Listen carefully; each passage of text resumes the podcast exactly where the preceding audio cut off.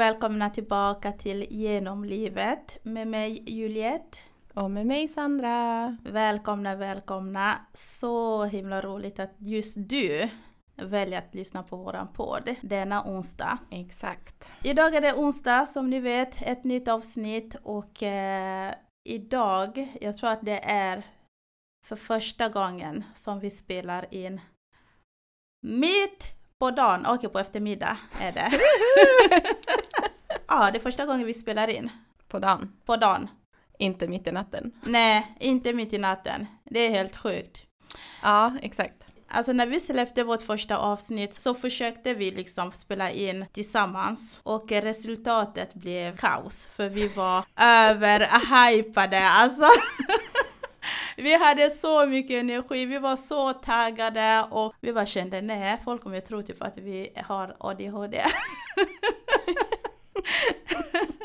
nej men, eh, så det avsnittet blev inte bra. Inte just på grund av vår energi utan på grund av tekniska problem också.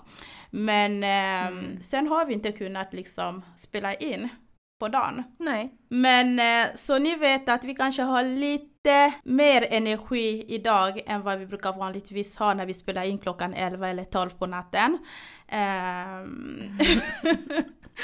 Men ha Sandra, hur mår du? Jo men jag mår bra tycker jag. Eh, det har varit en hektisk dag för min del. Den började inte jättebra. Eh, jag lämnade huvudet i sängen tror jag. kan inte du berätta snälla? alltså, alltså det var kaos från den minuten att jag klev upp. Jag glömde allt. Först gick jag hemifrån eh, och så kom jag på när jag satte mig i bilen så bara just det, mobilen, den glömde jag. Sprang jag in, sa åt min man, kan du hämta min mobil, den ligger på laddning. Så kom han och så gav han den till mig.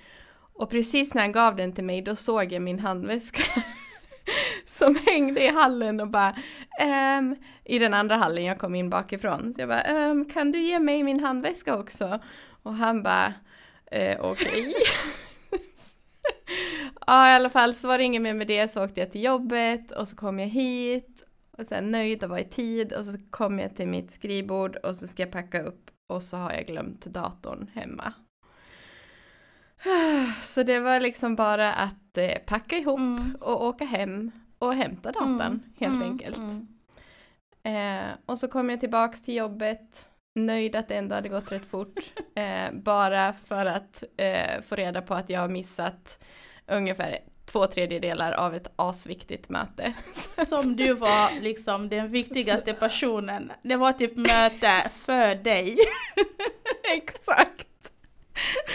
ja, nej, det var ingen bra dag, eller ingen bra start på dagen, men eh, ja. Kan inte du berätta att det var också lite kaos mellan våra chefer? Ja, men gud. Så ena chefen då mejlar den andra chefen och bara Har du hört något från Sandra? Jag får inte tag på henne. Är hon sjukanmäld? Vart är hon någonstans? Och var på den andra chefen mejlar Nej men hon ska jobba, jag har inte hört någonting. Och i det här så har de då dragit med en tredje chef i som är ledig dessutom i mejltråden. Och sen så när jag väl är på plats så bara, jag är här, jag lämnade huvudet hemma, men nu, nu kör vi liksom. Så glömmer de andra två cheferna att meddela den tredje chefen att jag är återfunnen och vid liv liksom. Så kanske så här fyra timmar senare så mejlar den här stackars chefen som är ledig och bara, är det någon som har hört från Sandra, är hon okej? Okay? Ja, alltså det har varit lite kaos idag. Och att men... du glömde ladda din telefon så var, ingen kunde nå dig heller. Exakt! så vad fan Sandra! Idag var en sån dag när jag borde ha dragit täcket över huvudet och stanna hemma tror jag. Men, eh, men jag är här och jag mår bra. Uh, och uh, nu poddar vi så det är ju kul. Jag tänkte säga det, och på det ska du podda. Vi får se hur det går. Det är lite så här, bear with me. Om jag säger massa konstiga saker så får ni ha överseende med det idag. Ah, nej, gud vad roligt. Nej, men hur mår du? Nej, men jag mår bra. Jag mår bra. Lite sömn i natt, typ cirka tre, max fyra timmars sömn har jag fått i natt. Hostiga barn och febriga barn och jag själv är lite så här, ja, trasslig i rösten. Uh, så jag vet inte, jag hörs kanske, jag är lite uh, Hes. hes. Ja. Så ni vet att det är inte meningen om, jag hör, om ni hör mig skrika, för det går upp och ner. Jag kan inte kontrollera min röst riktigt. Eh, Men annars mår jag bra, jag mår skitbra. Kul. Kul. Mm. Men du mår bra, eller mår ja, du bra? jag mår bra. Jag är taggad. Ja. Jag är taggad. Ja, förutom att du har huvudet kvar i sovrummet Exakt, idag. Annars exakt. mår du bra. Ja. Yes. Ja, härligt. Jaha, men du idag ska vi prata om någonting jobbigt. Men någonting, någonting viktigt. Mm, precis. Och det är nämligen missfall. Mm, exakt. Och vi har ju valt att prata om just det ämnet för att eh, vi båda har erfarenhet ifrån det. Mm. Eh, men också för att vi känner att det är eh, eller det är väldigt många människor, det känns som att det är väldigt många människor som har svårt att prata om det, men vi tycker att det är väldigt viktigt.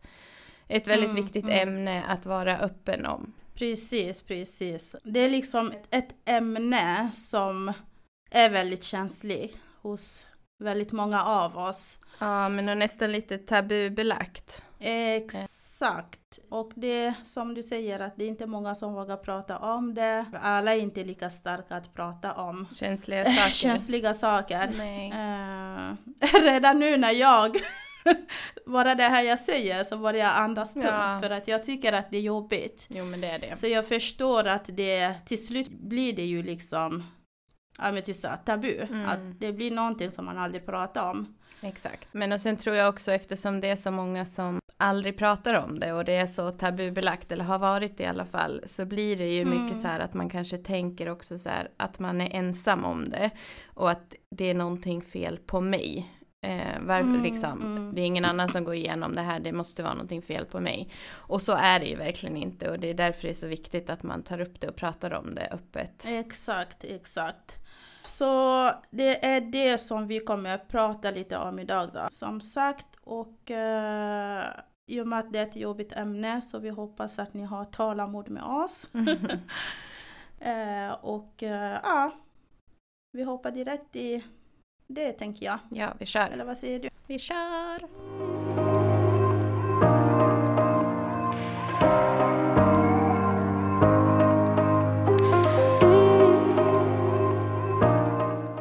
Missfall är ju någonting som många av oss drabbas av där ute och eh, jag vet inte om många vet att det finns flera olika typer. Visste du att det finns många olika typer? Eh, jag visste att det fanns två olika typer, men jag visste inte att det fanns fler förrän eh, jag läste på lite innan vårt avsnitt. Mm. Men kan Mm. inte du dra alla olika typer? Jag kände till bara två också, Mm. lite som du säger. Och eh, det är ju den här många av oss känner till, det här som kallas för tidig missfall. Mm. Eh, som man får liksom in- innan vecka 12. Mm. Eh, så jag tror att det är liksom den delen som många av oss brukar liksom tänka på när man blir gravid. Bara, Åh nej, jag ska vänta lite med att berätta tills man har gått över vecka 12 och sånt. Ja. Sen finns det en till som kallas för sen missfall. Mm. Och det här är ju, det kommer ju efter veckan 12. Ja, exakt. Mellan vecka 12 och eh, vecka 22. Precis, Mm. precis. Och sen finns det fördröjd missfall. Jag har varit med om fördröjd och fördröjd är ju när man får eh, missfall men kroppen fattar inte att man har fått missfall. Det stöter inte ut eh, det döda fostret utan eh, kroppen fortsätter tro att den är gravid Mm. tills man börjar blöda lite och sen till slut så blöder man väldigt mycket och eh, det kommer ut då. Ehm, Men så det är typ som att eh, du har fått missfall antingen sent eller tidigt, bara att kroppen inte har reagerat på det förrän långt, långt efter. Eller? Exakt, Mm. exakt, exakt. Och sen finns det det sista där som kallas för upprepade missfall. Mhm. Så jag kände inte till de här uh, typ så här, upprepade missfall och uh, typ så här, sen missfall. Jag har bara känt till tidigt missfall och fördröjt missfall för att jag själv har varit med om det. Mm. Ehm, men inte det andra. Nej, alltså upprepade missfall eh, är ju lite så här self-explanatory. Att du får missfall på missfall på missfall. Eh, Mm. Alltså efter varandra. Mm. Ehm, mm. Men det visste inte jag heller att, eh, att det kallades något speciellt. Men det är väl klart att det gör Nej. det nu när man hör det. Så du säger att du själv har varit med om tidigt och fördröjt. Ja, alltså jag tror eh, 100% har jag varit med om fördröjt eh, missfall. Och jag tror även att jag har varit med om tidigt missfall. Eh, Tidigt missfall eh, innan vecka 12 då, det har jag också varit med om. Eh, jag tror att det var typ i så här vecka 6 eller någonting. Eh, och det är Mm. ju då mellan vecka 5 och veck- vecka 10 som det är mest kritiskt. Eh, Mm. Och det är väl då de flesta missfallen, eller tidiga missfallen, sker Mm. också. Ehm, men eh, ja, sen har jag även varit med om ett sent missfall. Eh, och då var det ungefär i vecka 14 tror jag.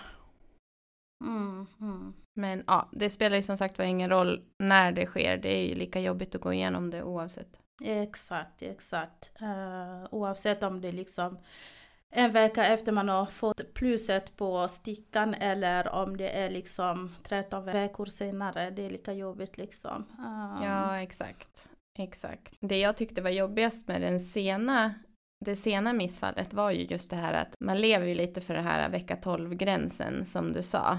mm, Eh, och när man väl har passerat den då slappnar man av lite grann. Så då kommer det så här eh, som en lite större chock precis. än om det kommer tidigt. För att man är ändå så här någonstans förberedd. Inte förberedd så, men man har ändå i bakhuvudet hela tiden fram till vecka 12. Mm, Att det kan hända och sen när man passerar vecka 12 så bara okej, we got this. Och så bara Precis. nej, no we didn't. Nej det, men exakt. Ja. Men kan inte du berätta din erfarenhet? Alltså hur gick det till? Vad hände? Ehm, ja, dela med dig lite av din upplevelse. Ehm, ja, absolut. Eh, den första, det första missfallet som jag hade var, eh, som var tidigt missfall då. Mm. ehm, det var ju innan vi hade fått några barn alls. Så det var min första graviditet och då vet man ju inte så mycket. Allting är jättenytt och man har ingen aning om hur saker och ting ska vara. Mm. Men jag kommer ihåg att jag hade så fruktansvärt ont i brösten. Mm. Eh, precis innan jag plussade. Och efter också då såklart. Eh, och eh, eh, en dag så bara försvann det. Alltså jag hade helt plötsligt, från liksom ena minuten till andra så hade jag inte ont. Eh, vilket jag tyckte var väldigt konstigt såklart. Eh, och sen så började det så här komma typ ljusrosa på pappret när jag var på toaletten. Mm. Och då ringde jag ju liksom 1177 och barnmorskan och så här. Mm. Ställde massa frågor och, och fick bara till svar att nej men det är så det kan vara och det är normalt och hej hå, det behöver inte vara någonting. Mm. Och sen så, vad heter det, var vi i Norge på födelsedagskalas hos eh, en av mina bästa kompisar som bor där. Eh, och skulle vara där hela helgen liksom. Och så låg jag så här på natten och så vaknade jag av världens kramp. Och bara liksom väckte min man och bara du måste följa med mig, det är någonting som är fel. Så han följde med mig på toa eh, och mycket riktigt så ja, kom det massa sånt som inte borde komma ut. Eh, och jag hade jätte, jätteont, jag kunde inte stå upp och hej och hå. Och det var snöstorm, jag kommer ihåg det var så fruktansvärd snöstorm. Eh, och vi var tvungna att försöka ta oss till akuten Mm. mitt i natten utanför Oslo liksom. Bara, vad fan ska vi ta vägen? Mm. Eh, men så vi harvade omkring där i snön och kom till någon akutmottagning som skickade oss hem. Eh, gjorde ingenting, de skickade hem oss och så kom vi hem och jag var så här helt kallsvettig och väckte min kompis och bara jag, bara, jag, jag dör snart liksom. Och Mm. hon vart ju så himla förbannad. Så hon så här, nej jag följer med er, nu åker vi till ett annat sjukhus. Så hon följde med oss till ett sjukhus. Eh, och skällde på varenda sköterska Mm. på hela sjukhuset och bara, ni tar in henne nu. Ni kan inte skicka hem henne liksom. Så de tog in mig där. Eh, och och, eh, ja, och konstaterade då att jag hade missfall. Eh, och eh, så fick jag, ja men så skrev de in mig på sjukhuset för de var så här, vi kan inte skicka hem dig till Sverige. Eh, för oftast när det är tidigt missfall så får man gå igenom det hemma. Man får med sig tabletter hem och man ska ta dem hemma och så ja, gå igenom allt hemma så får man komma tillbaka några veckor senare och kolla så att allt har kommit ut typ. Mm. Eh, men tack vare att jag var i Norge så var de så här, nej men vi kan inte låta dig åka hem till Sverige när du är i det här tillståndet, så du får, vi skriver in dig. Mm. Eh, och så skrev de in mig och så var jag var inskriven i typ fyra dagar, för det ville aldrig komma ut. Vi fick inte ut allt liksom. Wow. Ja, så det var massa så här skrapningar och Mm. tabletter och skit. Liksom. Shit.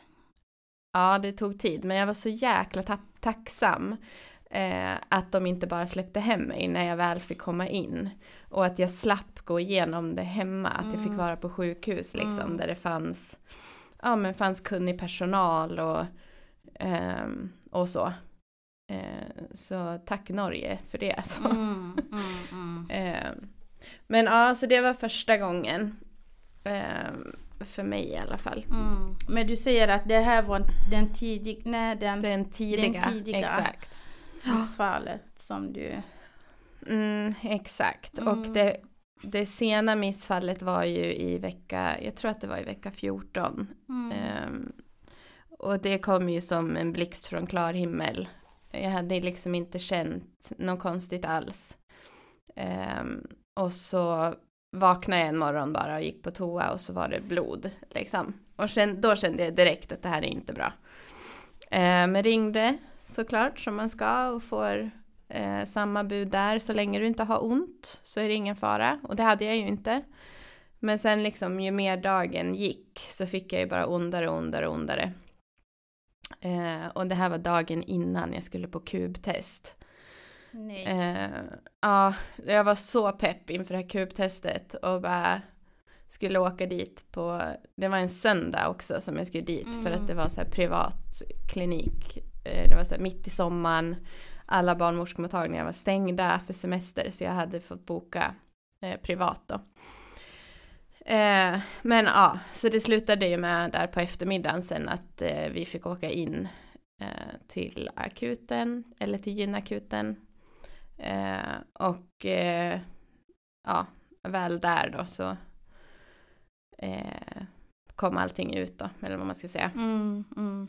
Eh, så ja, det var lite det var lite mer dramatiskt än första gången. Första gången var så här, ja men du vet, slow and steady, typ. Att det kom, kom lite här och kom lite där, det var trögt liksom. Mm. Och det här var lite mer så här, pang, bom.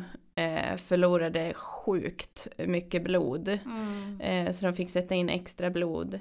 Eh, och liksom fick ligga på uppvak ganska länge för att, ja, men för att jag skulle stabilisera mig liksom. Mm. Mm. Eh, men eh, ja, Jag tänker din, eh, det första missfallet som du fick, var det liksom innan du fick barn? Ehm, eller var det ja liksom... exakt. Nej men det stämmer, det var innan, innan jag hade några barn. Mm. Hur kändes det? Mm. Eh, uppgivande såklart. Mm. Eh, det kändes ju piss. Eh, man tappar ju hoppet lite grann. Men i samband med att jag fick missfallet och pratade med lite folk och sådär och fick lära mig att det är jättevanligt och eh, det betyder inte att det kommer vara svårare att bli gravid eller att få barn längre fram. Mm. Eh, så lugnade det mig lite. Eh, men ja, nej, mest uppgiven tror jag att jag kände mig. Mm. Mm. Mm. Andra gången hade du fått barn då eller? Exakt. Det kändes ju lite lättare för att då hade jag ändå barnen att gå hem till. Mm. Ehm, och liksom finna tröst hos dem. Mm. Men eftersom att det var så pass sent in i graviditeten så kändes det nog ändå jobbigare. Ehm, plus att jag visste mera vad jag förlorade än vad jag visste Mm. innan. Ja, exakt. Förstår du vad jag menar? Mm, jag förstår. Mm. Man ser ju Mm. typ det barnet framför sig eller i sina syskon eller något sånt. Exakt, exakt. Ehm, mm. Mm. Shit. Men så var det för mig. Mm. Men eh, kan inte du dela med dig lite av din historia? Ja, ehm, jag, eh, jag får bara typ så börja med Du sa, här be om ursäkt för att jag är typ här jätteskakig. När jag pratar om det här, jag tycker att det är jättejobbigt och eh, ja, men jag blir så här, jag blir alltid så nervös och skakig när jag pratar om saker som kommer från hjärtat. Så, när jag är lite för privat. Mm. Men, Ja. eh, men jag tror att det är viktigt att man pratar om det. Jag tror att det är många som känner som mig och inte liksom riktigt, inte vågar men inte orkar prata om det. Mm. Ehm, så ni får ha tålamod om ni hör att jag är skakig i min röst.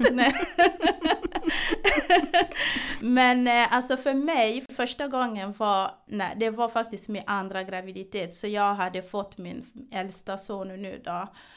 Och, eh, och blev gravid. ehm, var supertaggad. Nu när jag tänker lite tillbaka så fattar jag nu att det kanske ändå var någonting som inte riktigt stämde. Jag vet inte. Nej. Men eh, jag minns att jag eh, någon månad innan, eller några veckor innan, så gjorde jag testet. Och eh, jag kände mig gravid. Mm. Mina bröst började bli stora, jag eh, började må lite sådär, bl- bl- så här, började bli trött och mådde lite Mm. illa och sånt. Så jag visste ju att jag var gravid. Så jag gjorde graviditetstest och det visade negativ. Jag bara Mhm. jaha, vad konstigt, fast jag känner mig gravid, du vet, jag känner alla de här symptomer och sånt. Sen jag bara skitsamma, det gick några veckor. Sen jag bara nej men jag känner mig gravid, låt mig ändå testa igen. Mm. Så jag Mm. testade och det visade positiv. Mhm. Mm. Och eh, strax efter jag eh, tog graviditetstestet så eh, slutade jag känna alla de där symptom. Mm. Eh, jag var så här, men vadå, jag är gravid och eh, man har ju hört och vet ju också att eh, alla graviditeter ser inte likadana ut. Ja. Så jag var så här väldigt positiv. Bara, ah, nej men jag är bara liksom, ja men det är olika graviditeter, det är andra gången, kroppen reagerar på olika sätt, du vet. Så jag var ju, Mm, jag körde ju mm. all in. Gick, gick, alltså jag gick runt med att jag var gravid. Ja. Veckorna gick och gick och gick tills det blev månader. Månader gick och i magen började bli lite svullen och sånt. Mm. Eh, Så jag var såhär, ah men magen växer lite, vadå den är där och eh, jag har alltid varit liten liksom. Och eh, min Mm. första graviditet det tog väldigt lång tid innan det började synas. Så jag var såhär, det är Mm. likadan, även om jag inte känner. Jag minns att det var en dag jag var på stan med, med två kollegor. Vi skulle till så kolla lite kläder för vi skulle på julfesten med jobbet. Och jag tog in några plagg, provade och jag tittade mig själv i spegel och liksom tyckte, då fick jag en känsla men gud jag ser inte gravid ut. Men Nej. jag hade ändå liksom en liten säck, alltså en lite, du vet, magen hängde ändå längst ner, du vet. Det hängde Ja. där, jag bara, men det finns ju någonting men jag tror att det var första gången det slog mig, men tänk om jag inte är gravid, fattar du? Eh, Ja. Sen jag bara, nej men jag är gravid, vadå? så jag provade några plagg och sen så, det var en dag, ehm, jag tror att det var till och med efter den julfesten, så ganska tidigt in i december då. Mm. Så var jag på jobbet den dagen. Jag var noggrant med att välja min outfit. Jag valde vita jeans. Oh no. eh, crop top. Så gick till jobbet, jobbade en hel dag. Klockan var 16, det var dags att gå hem och jag skulle hämta mitt äldsta barn från förskolan. Mm. Jag kommer till förskolan, jag bara hej. Han sprang in på personaltoa. Eh, tänkte bara jag ska kissa snabbt och sen, sen hämta min son och gå därifrån. Sen tog jag pappret, skulle torka mig och tänkte bara men titta på pappret för det är inte varje gång man tittar. Nej. Men det var någonting som sa till mig liksom titta och jag tittade så här och då var det liksom Alltså inte rosa utan det var liksom blod. Ja. Eh, jag bara shit. Så till slut så ringde jag en taxi, åkte in och då sa de att det var missfall. Men Då fick jag sova där då och fick, jag fick också en tablett eh, Mm. som eh, jag tog. De behövde inte skrapa mig eller något sånt Nej. utan det gick jättebra. Jo, jag glömde berätta en detalj att eh, så när jag kom till sjukhuset och de gjorde ultraljudet så sa de att eh, graviditeten stannade i vecka åtta Mm. och att eh, min kropp inte hade fattat att det var ett missfall. Nej. Ehm, så det var därför det dröjde. Så missfallet, eller fostret, kom ju ut i vecka till så här 14 plus 5 eller något sånt. Ja. Ja. men det är till vecka 15, något sånt. Ja, exakt. Mm. Ehm, men själva barnet, då fostret dog i vecka 8. Så det var min första upplevelse med att ha missfall då. Min andra gång var nu senaste graviditeten då, eh, när jag väntade mitt tredje barn. Och jag tror att det är missfall för att eh, det här är... det sjuka var att det var till så midnatt dagen jag fyllde Mm. 30. Mhm. Jag ligger i sängen och bara till så här surfar runt lite, väntar tills min man ska komma hem för han jobbade sent den dagen. Och då Mm. kände jag att det kom ut någonting, jag går på toa, kissar och då hör jag bara plopp. Jag tittar ner, jag ser liksom en klump. Ja. eh, och det bara forsar ut blod. Mhm. Så jag bara, ha du vet, ännu ett missfall, börjar typ såhär, du vet, tårarna bara kommer och du vet. Ja. Så jag tog på mig en binda, jag hade inte ont, jag vet ju redan att har man inte ont så är det inte så akut så jag går och lägger mig. Eh, dagen efter så åkte jag, ringde jag till eh, kvinnokliniken eh, och då fick de göra ultraljud på mig. Eh, och de bara, nej men det finns ett hjärta som slår. Jag bara, nej det finns inte för jag har, jag fick missfall i natt. Ja. Jag bara, nej titta! Och så höjde hon ljud så jag kunde höra liksom puff, puff, puff, puff, du vet. Jag bara, men Mm. nej! Ja, du vet, jag började så här gråta. Och hon bara, du har... eh," Och jag åkte ju in själv såklart, för det var ju under covid-tider och sånt Mm. också. Mm. Eh, hon bara, min bebisen ser ut att må bra och eh, det är inget som är fel. Mhm. Jag bara, "Ha, okej men varför blödde jag så mycket i natt? Ja. Och då sa hon att hon kunde se att det fanns blod från graviditeten. Så det var inte så att du hade liksom haft tvillingar och du förlorade ena, ena barnet? Det var något åt det hållet. Jag förstod inte riktigt. Ja, okej. Ja, för hon sa liksom att du blöder, blödningen kommer från graviditeten. Eh, Mm.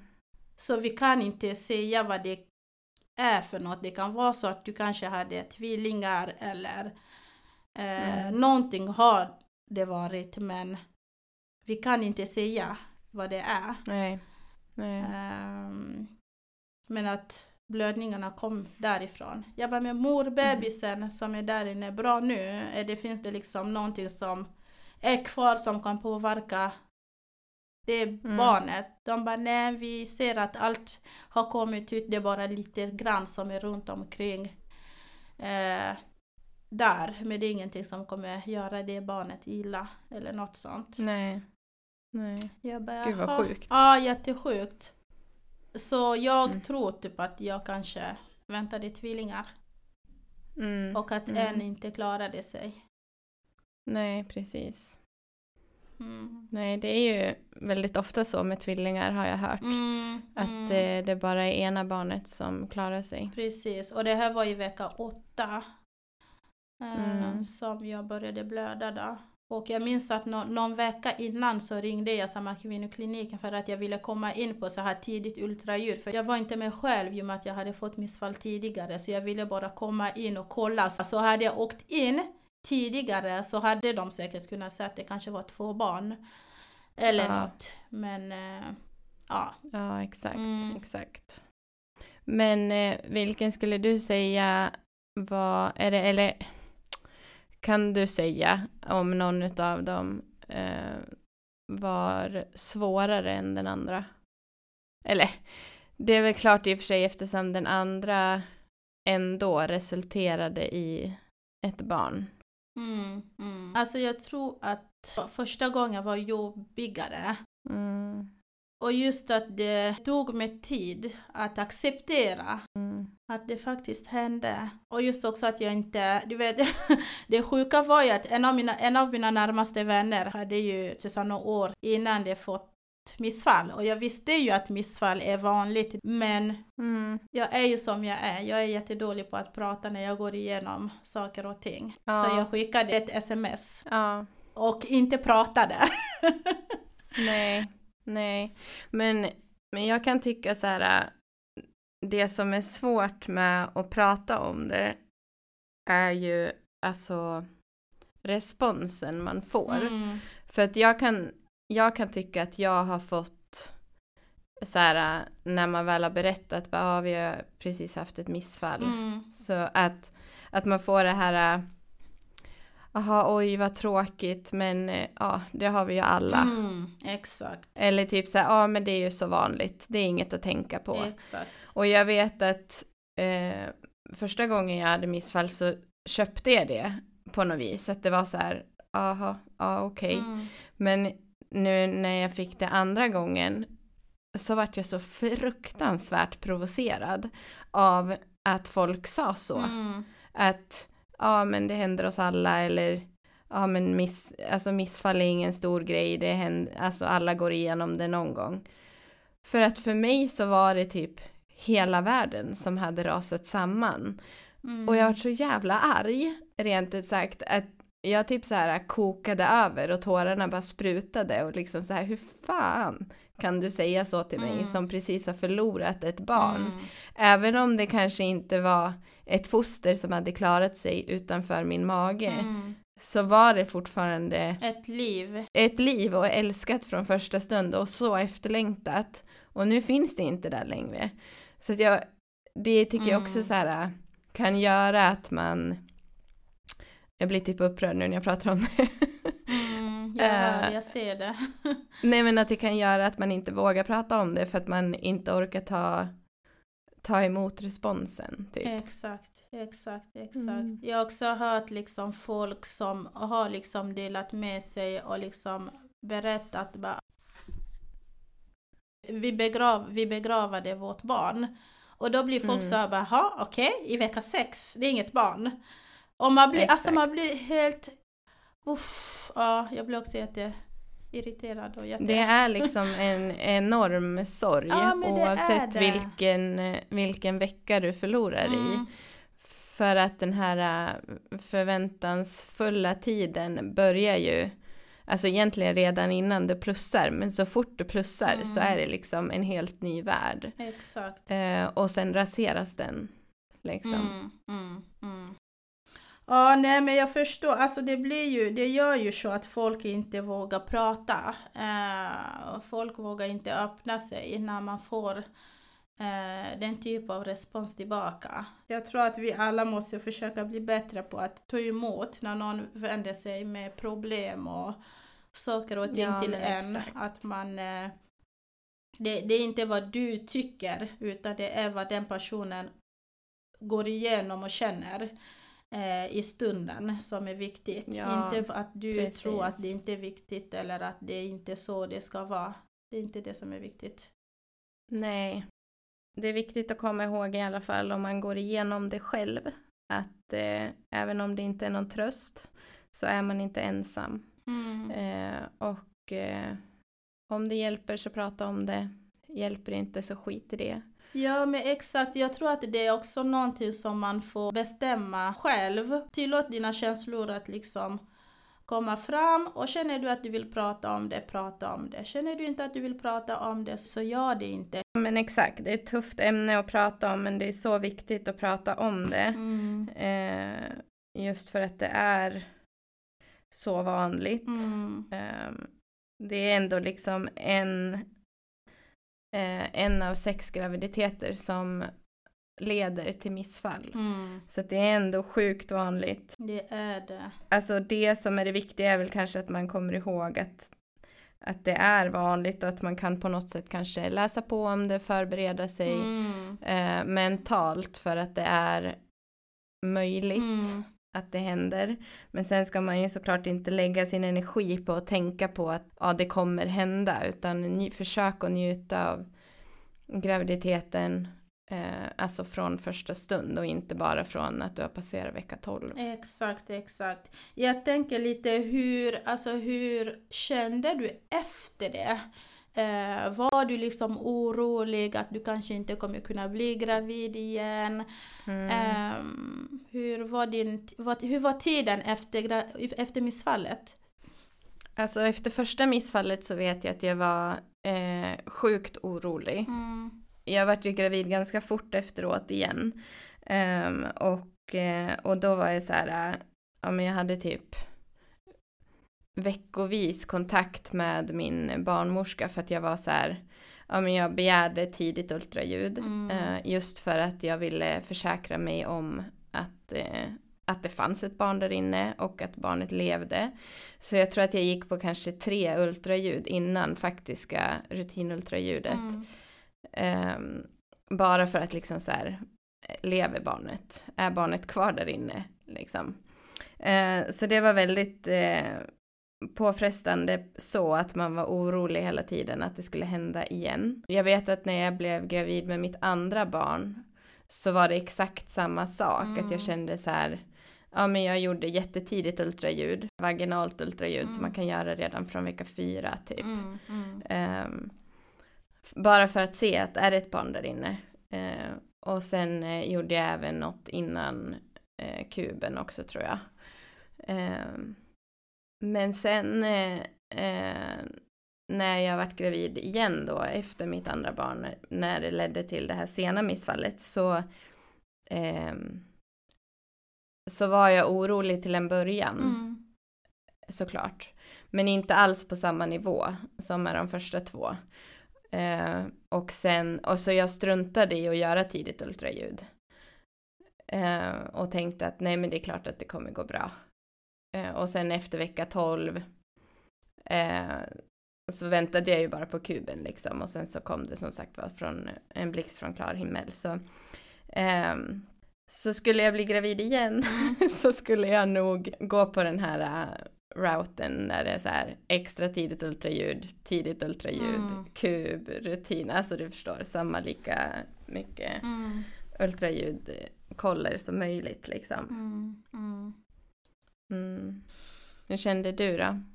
Jag var med så här orolig över min kropp. Jag var så här, aha, kommer jag kunna få mens igen? eh, Ja. Kommer min kropp fungera? Eh, du vet, som det har Mm. gjort tidigare. Så jag minns första gången jag fick mens, jag var på jobbet, samma arbetsplats som missfallet började. jag var så här, Mm. jag var jätteglad och till så här, smsade min man bara, jag har fått mens! Så jag var jätte, eh, jag var lite orolig över den delen att det kanske, det kanske kom med att min kropp blev fel. Eh, Ja. För alltid idag, tänkte jag.